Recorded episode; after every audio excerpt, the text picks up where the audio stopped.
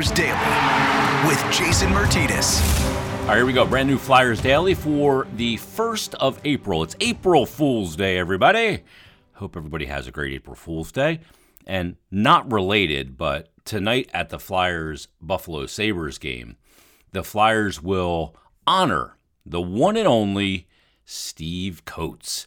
Yep, going to be a celebration of Coates' 43 plus years as a broadcaster for the Philadelphia Flyers. He announced his retirement uh, back on March 24th. Uh, so if you're going to the game tonight, we encourage you to be in your seats by 6:30 as the celebration will begin during warm-ups with an official on-ice ceremony beginning at 7 o'clock and throughout the night. The Flyers will celebrate Steve Coates' extraordinary career with testimonials, highlights from his career, and footage from his beloved Coates' Corner series. And we'll carry that on the radio as well. A lot of it will translate to radio, which is great. So we honor Coates tonight, and the Flyers get back at it with a game against the Buffalo Sabres. The Sabres come into the game not playing their best hockey of the season. Sabres, uh, right now, sitting in the fifth spot or excuse me, sixth spot in the Atlantic Division of the Eastern Conference through 73 games. They've got a record of 35, 31, and 7, 77 points, 3, 4, and 3 in their last 10, and they did lose their last one. Where do they sit in the playoff picture? Because it's been a long time since the Sabres have been in the playoffs. Those 77 points actually have them sitting seven points back of the wild card number two, which is the Pittsburgh Penguins at 84 points. Now, they do have two games in hand on the Pens, but here's the big issue Ottawa and Florida sit between Buffalo and the Pittsburgh Penguins. So not only do you have to catch the Pens with uh, just seven games remaining, but you also, well, for Buffalo, it's nine games remaining, but you also have to leapfrog two other teams to get there. So, not an ideal situation. The last time the Buffalo Sabres made the postseason was 2011. This will be now, uh, they've gone 11 seasons missing. They've had some years where they were okay, like 2012, they were 39, 32, and 11, but missed the playoffs.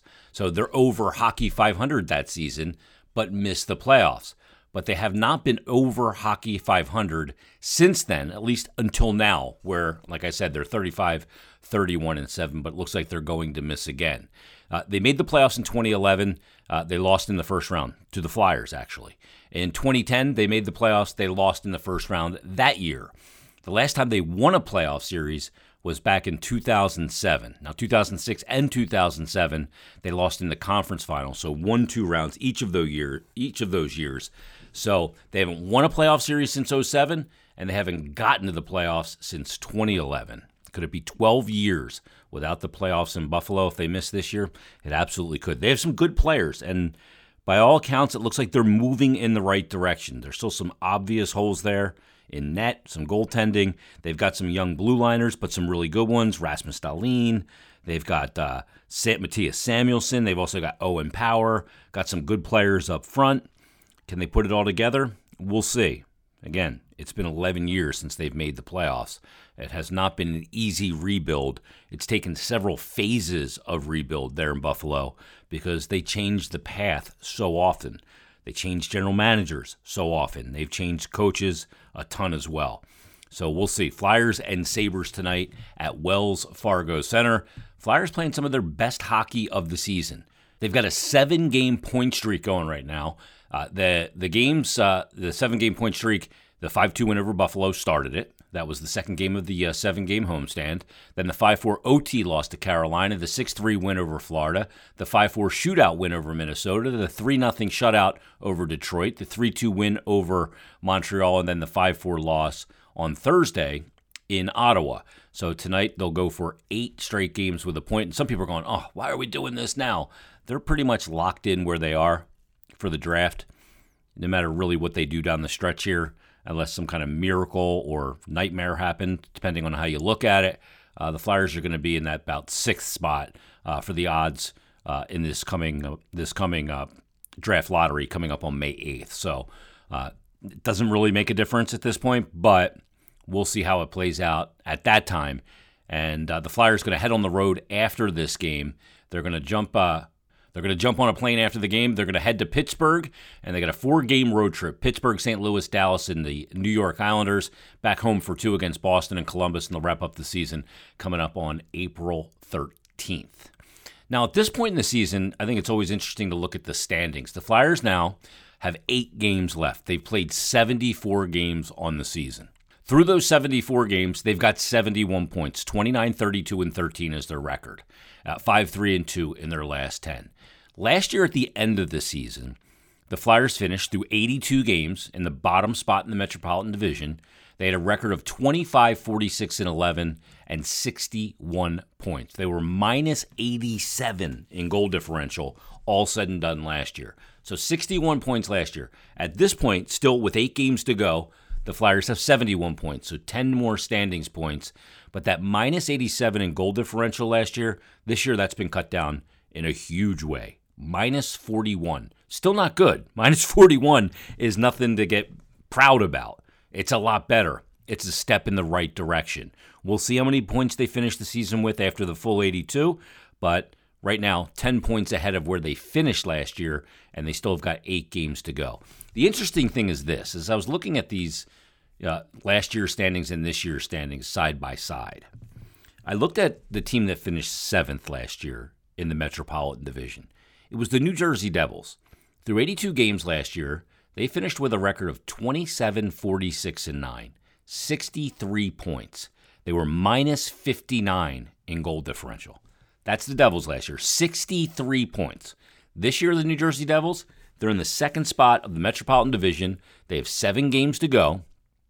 They have a record of 47, 20, and 8, 102 points. They are 39 points better at this point than they finished a year ago, and they're plus 52 in goal differential.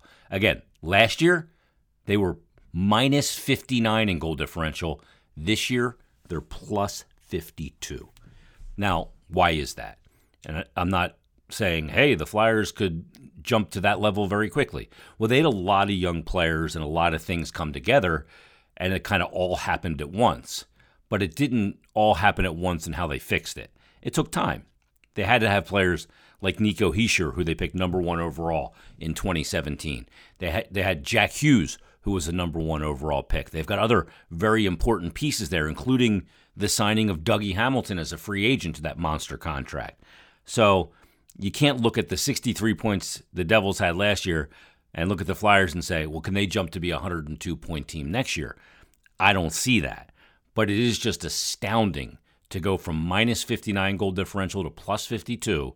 And at this point, still with seven games to go, 39 standings points higher already. What a year to year comparison for the New Jersey Devils, all in the positive direction. Now, the one thing I want to get to in this episode is I was cleaning out some stuff in the home studio and I was cleaning out my broadcast bag. I found a printout of something I had from the 11th of September 2022. I printed it at 7:58 p.m. And the headline of this thing that I printed says the top 20 questions for the 2022-2023 Flyers season. And here's the questions. I'm going to just kind of breeze through half of them now, breeze through the other half on another episode. And once the season's completely over, we're going to revisit all of these with Bill Meltzer. But the first one I had, and these weren't in any particular order, but the, the question number one was Who fills the leadership void with Claude Giroux no longer here? Now, I think that Scott Laughton has certainly filled that. Travis Konecny, I think, filled that when he was healthy. I think you're seeing some other younger guys like Noah Cates fill that. Nick Deslauriers's got a little piece of that as well.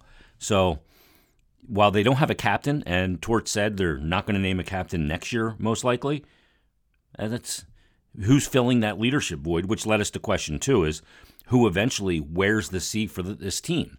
Well, we know that they're not going to have a captain this year, and they're probably not going to have a captain next year. So that's kind of a null and void question at this point. We got to see what pieces go out, what pieces come in, and who assumes that role. I mean, Laughton's the obvious one. He's the only one to wear a letter this year, but we'll see who eventually wears uh, the captaincy uh, for the Flyers. The third one I had is who fills the role on the ice as the team's best player and feared the most by the opposition. This is also in light of the fact that Giroux was no longer here. Couple that with the fact that Atkinson and Couturier haven't played a single shift this season. So who has filled that role as the team's best player? Well, it's obviously been Konecny when he was healthy, but he only played 52 games. He got 55 points or 54 points in 52 games. But with him out, and I'm not going to put a goaltender into this, uh, it's got to be Owen Tippett. He's the guy that the opposition looks at and says we need to mitigate what he's able to accomplish. And look, his numbers are not eye popping, but he's had a really good second half of the season. And question number four was which player between Konecny and Provorov is more likely to thrive under Torts uh, to see them as a long term solution player? Now, when we did this, I initially thought Provorov was the more likely and that Konecny maybe would have elements of his game that would drive Torts crazy. But I think that hasn't been the case. Torts really likes Konecny, really likes what he brings to the table, the pace of play, the creativity offensively. Yeah, he's going to make some mistakes. Yeah, he's going to get be on the ice and make a bad play that ends up in the back of your net. But he's also going to be a guy that is kind of an emotional leader for the team. And I think Torts really likes that. So while I would have said Provorov before the season, back in middle of September, it's Konecny now for me. Uh, question five was how will Ivan Provorov and Tony DeAngelo mesh both on and off the ice? You know, we didn't see them play together a whole heck of a lot. This is kind of a question that didn't really pan out to have a whole lot of meaning because Provorov's played a lot more this season with Cam York than he has Tony DeAngelo. I think they recognized pretty early that Provorov and DeAngelo, from an on ice perspective, wasn't really going to cut it. So they put Tony in a position to play more third pairing and power play, and put York with Provorov, despite the fact that York's a left-hand shot and plays the right side. Question number six is: Will the power play under new coaching, but without Giroux, be an area of significant improvement? Now, it is improved. Last year, it finished at 12.7%. This year, it's about 15.5%. It's the worst in the league last year, and it's the worst in the league this year. So while it's improved, it's not significant and it's not nearly enough. You need talent, though, for a power play as well. So hopefully that comes in due time. Um, question number seven was As currently constructed for the most part, will this team be much improved defensively? And will they defend significantly less? I think they have defended a lot less.